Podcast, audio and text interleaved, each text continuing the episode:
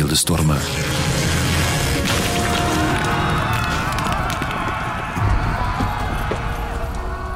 Welkom in deze laatste aflevering van Beeldenstormen. Ik heb nooit kunnen kijken naar de videobeelden die IS verspreidde van de executies die zij deden. Naar die beelden van onthoofdingen van journalisten, tegenstanders of van die oude man van 82 jaar, de Syrische archeoloog die zijn leven lang in Palmyra had gewerkt. Khaled Assad heette hij. En hij had vlak voordat IS de stad innam beelden uit het museum van Palmyra verborgen, wat hij met zijn leven moest bekopen. Vorige zomer richtte IS in Palmyra, de stad van de duizend zuilen, grote schade aan. De oude tempel van Bel werd helemaal vernield. Vele beelden werden stukgeslagen of geplunderd. De oorlog in Syrië is verwoestend en het ergste zijn natuurlijk de vele slachtoffers die er vallen. Maar de beelden van de opzettelijke vernielingen van cultureel erfgoed hebben mij ook diep geschokt. En niet alleen mij natuurlijk. De vernielingen die IS aanricht tegen eeuwenoude monumenten en kunstschatten lijkt een oorlog binnen de oorlog. Over deze beeldenstorm in Irak en Syrië sprak ik met oud-VRT-journalist en Midden-Oosten-kenner Jeff Lambrecht. Het is frappant geweest dat uh, in de zomer van 2014, toen Mosul werd veroverd als eerste grote Iraakse stad door IS, dat binnen de kortste keren IS zich richtte tegen het erfgoed. Het begon met een uh, overval op het museum van uh, Mosul. Museum van Mosul, dat bijzonder rijk is natuurlijk omdat Mosul midden in het oude Assyrische hartland ligt. Nineveh, de oude hoofdstad van Assyrië, ligt vlakbij Mosul. En het gebied is zeer rijk aan, aan, aan archeologische vindplaatsen en vondsten. Nu, de vernielingen in 2014 in Mosul waren wereldnieuws toen. Ook in deze Amerikaanse nieuwsshow. All right, so ISIS, between the beheadings, the burning of the Jordanian soldier, ransacking cities all over Iraq and Syria, and with their tentacles seemingly spreading, uh, it's not just about violence that they're doing to people, it's to property and now to artifacts. Uh, in the city of Mosul. Zal zich nog wel de beelden herinneren die IS trouwens zelf heeft uh, gemaakt van die overval, waarbij 3000 jaar oude beelden met een voorhamer werden gruzelementen geslagen. Hoe het museum in één grote puinhoop werd uh, herschapen. I'm going to give a warning. It's a weird warning because they're not people that they're destroying. But when I watched the video, it was a little gut wrenching. Mm-hmm. Okay, they're about to destroy some of the most ancient art we have in the world. So, with that warning, here's the video.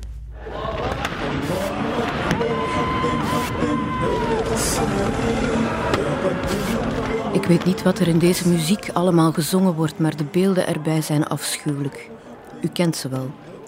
Mannen zijn binnengedrongen in het museum en slaan alles kort en klein. Ze stoten beelden van hun sokkels. Er zitten trouwens zeker ook gipsen replica's bij, maar op sommige beelden moeten ze wel met drie tegelijk inhakken met grote sloophamers. Dit zijn ongetwijfeld originele uit harde steen. Daarna was er een van de grote gevleugelde stieren vlakbij de toegangspoort tot de stad Nineveh. Een immense kolos die uh, in de 19e eeuw de Britten al hebben geprobeerd te verhuizen naar het British Museum, maar onmogelijk, wegens te groot, te kolossaal. Die is nu, 2014, met uh, ultramodern materieel te lijf gegaan om hem toch te vernietigen.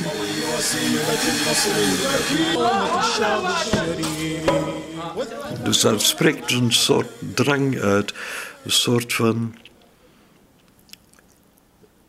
absolute haat tegenover het object die irrationeel is. Het was een furie waarbij Mosul maar het begin was van een hele reeks van vernietigingen door IS. Daarna is er Hatra gekomen, een van de grote Hellenistische steden, die daar ook vlakbij uh, uh, Mosul ligt, met de grond gelijk gemaakt, met dynamiet omgeploegd. En daarna, in de loop van vorig jaar, is er natuurlijk Palmyra gekomen. Uh, Palmyra, dat op een bepaald moment werd veroverd door de IS. Heel duidelijk niet om strategische redenen, ook al lag Palmyra niet zo ontzettend ver van Damascus, maar in de eerste plaats om redenen van vernietiging van werelderfgoed.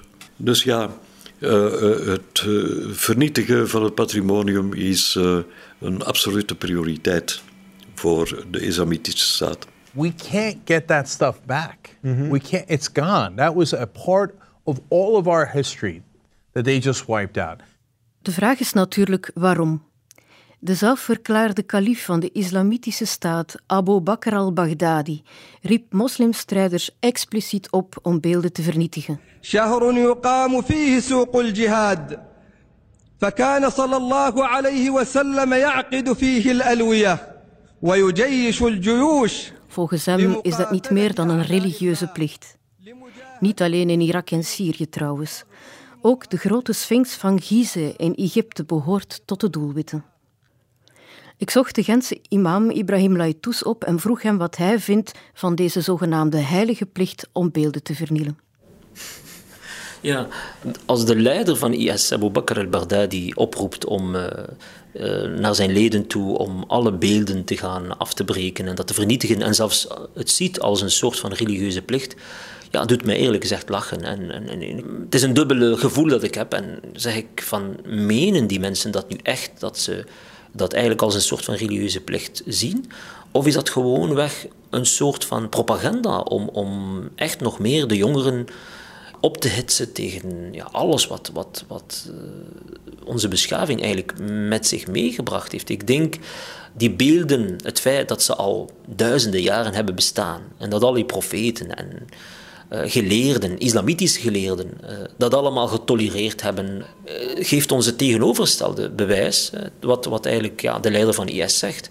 Het feit dat we nu vandaag de dag nog altijd zien dat heel wat toeristische plekken, maar ook in de islamitische wereld, Jordanië, maar ook in Marokko, heel wat cultuur dat niet islamitisch is bewaard is gebleven, geeft toch wel aan dat er enorm belang wordt aan gehecht dat dat zeker moet beschermd worden. Niet alleen maar omdat ze ja, economisch van belang zijn, omdat ze ja, toeristen aantrekken, maar gewoonweg omdat het een, een stuk is van ons menselijk erfgoed. Het is geweten dat die S niet enkel beelden vernielt, maar dat ze ook musea en sites plunderen om beelden en fragmenten op de zwarte markt te verkopen. Dat is op zijn minst een dubbele moraal. Verspreidt die S die videobeelden van vernielingen misschien ook omdat ze weten dat er in het Westen veel belang wordt gehecht aan erfgoed? Het speelt ongetwijfeld mee dat het Westen veel waarde hecht aan dat, dat patrimonium in het Midden-Oosten. Ook omdat het niet alleen hun patrimonium, maar ook het onze is. Eh, we mogen niet vergeten dat wij zeer veel te danken hebben aan het Midden-Oosten, beschavingsgewijs. Het alfabet dat wij vandaag gebruiken is in Fenicië, met andere woorden in Syrië, ontwikkeld. Is een zeer mooi symbool van hoe wij eigenlijk een kind zijn van het Midden-Oosten. En zij weten dat ook. En ze willen ons daar zeker mee treffen. Maar het is niet alleen dat, het heeft ook te maken met de, de diepe uh, religieuze of pseudo-religieuze overtuiging dat het gaat om het komaf maken met afgoderij. Het probleem van de afgoderij. Het is zeker niet de eerste keer dat het opduikt in deze reeks. Ik vroeg imam Ibrahim Laitous hoe binnen de islam over afgoderij en beelden wordt gedacht.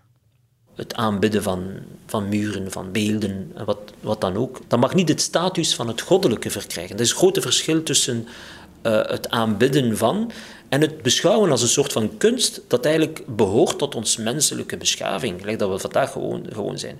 Dat verschil is van enorm belang, ook naar de visies binnen de islam.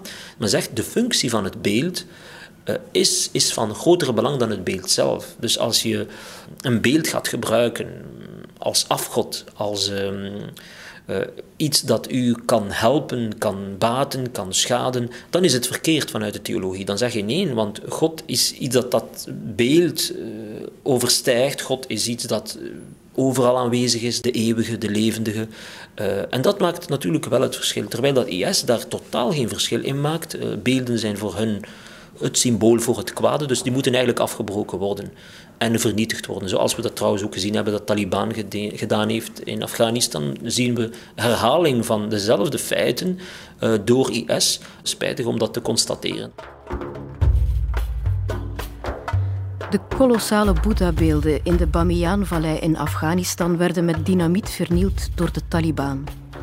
Dat was in maart 2001, enkele maanden voor 9-11. Ook de Taliban maakte dus geen onderscheid tussen het beeld en zijn functie. Natuurlijk is het vernietigen van, van beelden uh, niet echt het monopolie van één enkele beweging of één enkele periode in de geschiedenis. Dit soort van vernietigingsdrang, dit soort van beeldenstorm, is er op gezette tijden in de geschiedenis en heeft altijd te maken met pogingen om een identiteit te vernietigen, het verleden te vernietigen. Dat was zo in de 16e eeuw toen de beeldenstorm hier bij ons uh, woedde. Dan was het ook een poging om de oude mens te vernietigen en te vervangen door de nieuwe mens. Hoe doe je dat? Je vernietigt zijn beelden. Je wist zijn geschiedenis uit. dat is ook wat IS wil. IS wil een nieuwe mens. En voor die nieuwe mens is er ook een nieuwe, nieuw landschap nodig. En voor dat nieuwe landschap is er een tabula rasa nodig. Kwestie van dat braakland te creëren waarin die nieuwe mens naar beeld en gelijkenis van de IS-militant geboren worden. En toch zijn het niet alleen beelden die verwijzen naar andere godsdiensten of culturen die vernield worden. In het noorden van Syrië werd het beeld van de klassieke Arabische dichter Abu Ala al-Mari onthoofd. Deze dichter leefde in de 10e eeuw. Waarom werd ook deze dichter het doelwit van iconoclasme?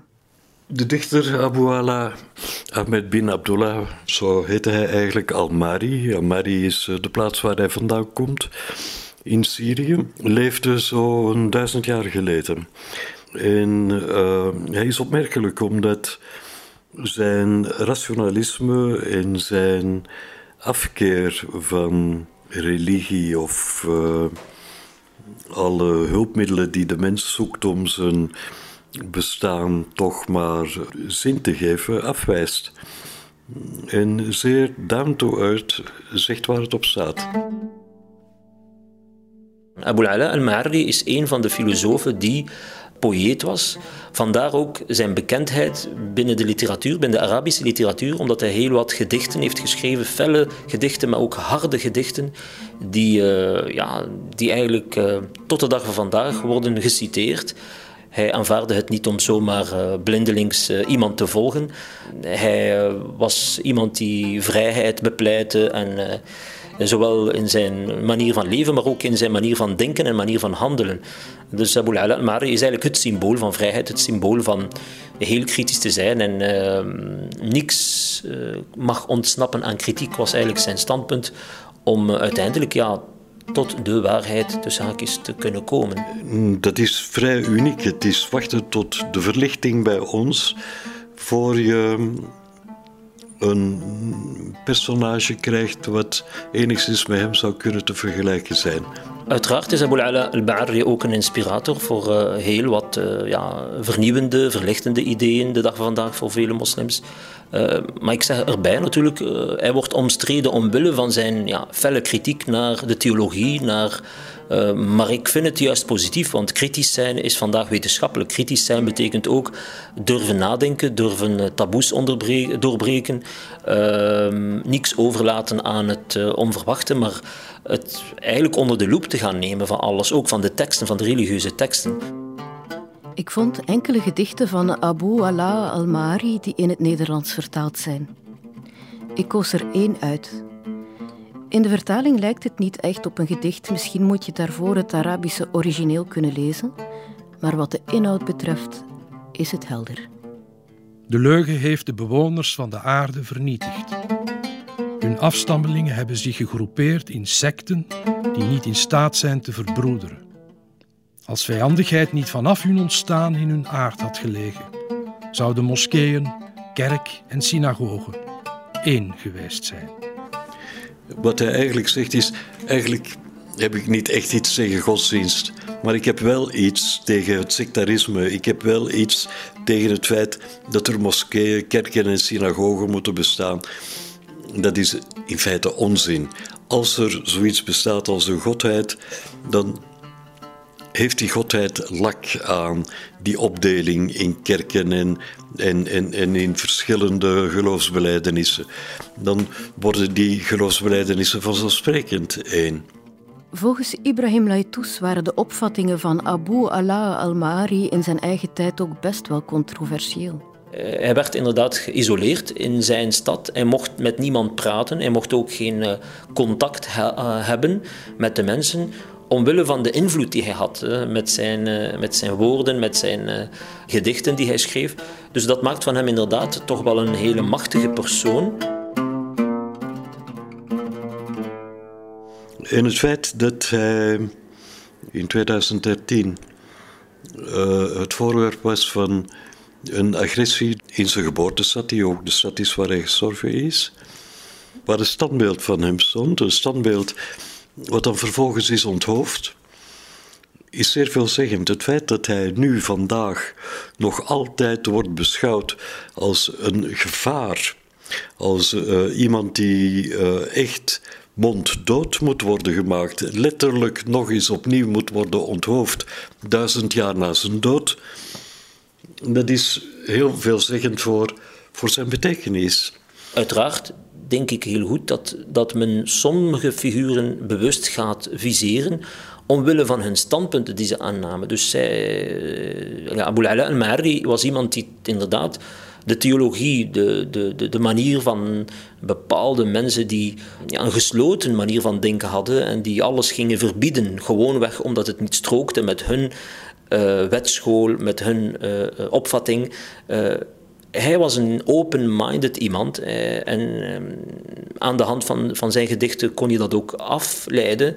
Eh, dat hij altijd zei van inderdaad die verbroederlijking tussen de mensheid, de, de religies konden wel samenleven, konden wel uh, wat inderdaad IS en, en Contrai niet uh, kunnen uh, verdragen. Ja, de onthoofding van het standbeeld van Almari in, in Syrië zelf staat eigenlijk symbool voor hoe het met de islam als cultuur en als religie vandaag gesteld is. Had je duizend jaar geleden een dichter die weliswaar soms omzwachtelt en soms voorzichtig, maar toch altijd wel behoorlijk expliciet kritiek leverde op zijn tijd en de maatschappij waarin hij leefde en de cultuur waarin hij leefde, dan zie je vandaag het tegenovergestelde. Je ziet uh, vandaag het tegenovergestelde van de tolerantie die hij predikte de weigering om een onderscheid te maken tussen een Jood, een christen en een moslim. Vandaag zitten we in, voor wat de islam betreft in een verkramping in plaats van een ontspanning, waar Al-Mari eigenlijk het symbool van was. Ik vraag me af of we die verkramping ook zagen in de felle reacties vanuit de moslimwereld na de publicatie van de Deense Mohammed-cartoons in 2005. Bij moslimprotesten wereldwijd vielen toen maar liefst 100 doden. Die protesten lokten dan weer de spotprenten uit van Charlie Hebdo, die dan weer hebben geleid tot de moorddadige raid op de redactie van Charlie Hebdo in januari 2015. Hier lijkt onze waarde van de vrije meningsuiting wel heel hard te botsen met de intolerantie van de moslims tegenover het afbeelden van de profeet.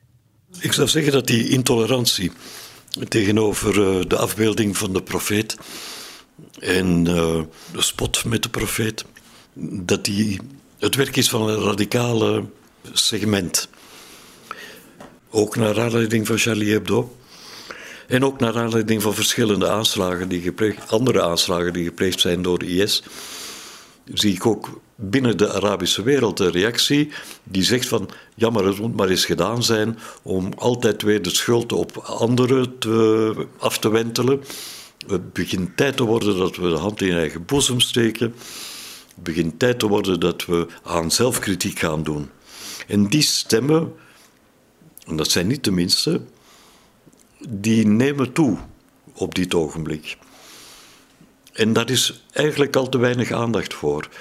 Het is een zeer jammerlijke zaak dat als er over islam wordt gepraat, er eigenlijk in één adem aan radicalisme wordt gedacht. Men zou er goed aan doen om de moslimwereld, de Arabische wereld, van dichterbij te bekijken, goed te leren kennen en te zien hoe gevarieerd en hoe eh, geschakeerd die is. En niet voortdurend te focussen op een vrij marginaal segment dat radicaal is, maar dat, door de focus die wij erop leggen wel slapend rijk wordt. Bij ons is Ibrahim Laitous misschien wel zo'n stem. Toen ik hem vroeg of hij het gevoel had gehad dat hij als moslim geviseerd en geridiculariseerd werd door de Deense cartoons en die van Charlie Hebdo, zei hij dit.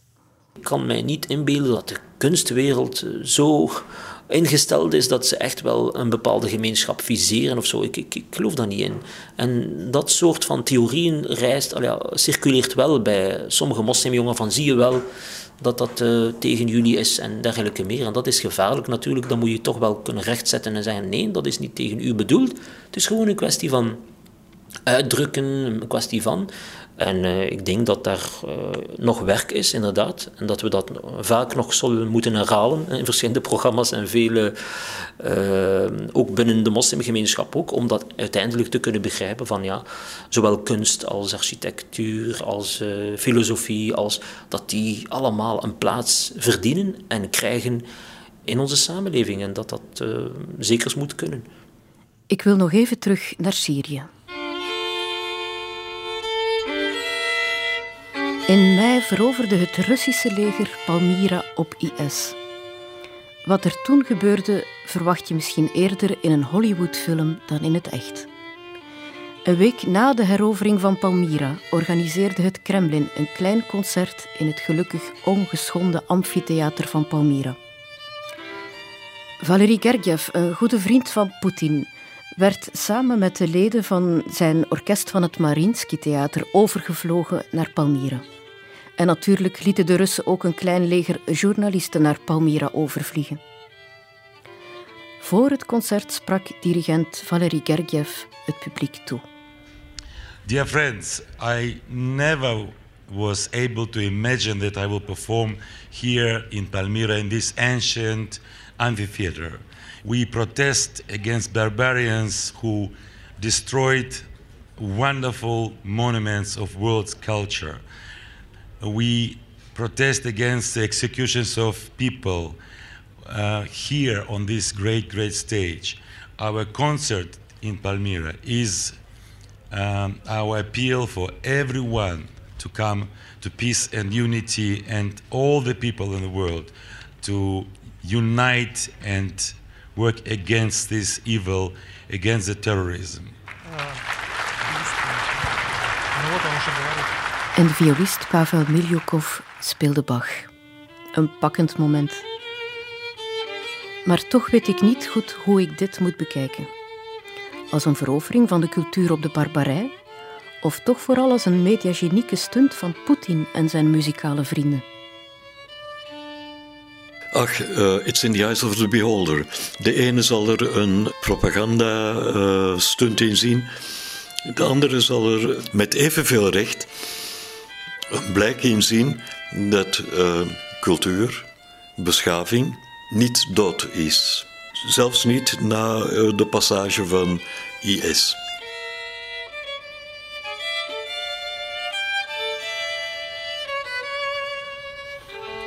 En zo eindigt de laatste beeldenstorm, althans wat deze reeks betreft. U hoorde Jeff Lambrecht en Ibrahim Laitous. Ik ben Sarah de Proei, maar ik maakte deze reeks niet alleen. Voor de montage dank ik Isabel Voets, die het grootste deel voor haar rekening nam, en Annick Lesage. De stemmen die de literaire teksten inlazen waren van Siglinde Michiel en Mark van Rompuy. Voor de techniek dank ik Gerard Goossens en Koen de Winter. U luisterde naar Beeldenstormen, een productie van Clara. U kan alle afleveringen herbeluisteren via clara.be of u kan zich abonneren op de podcast. Uw vragen of reacties mag u e-mailen naar beeldenstormen.clara.be.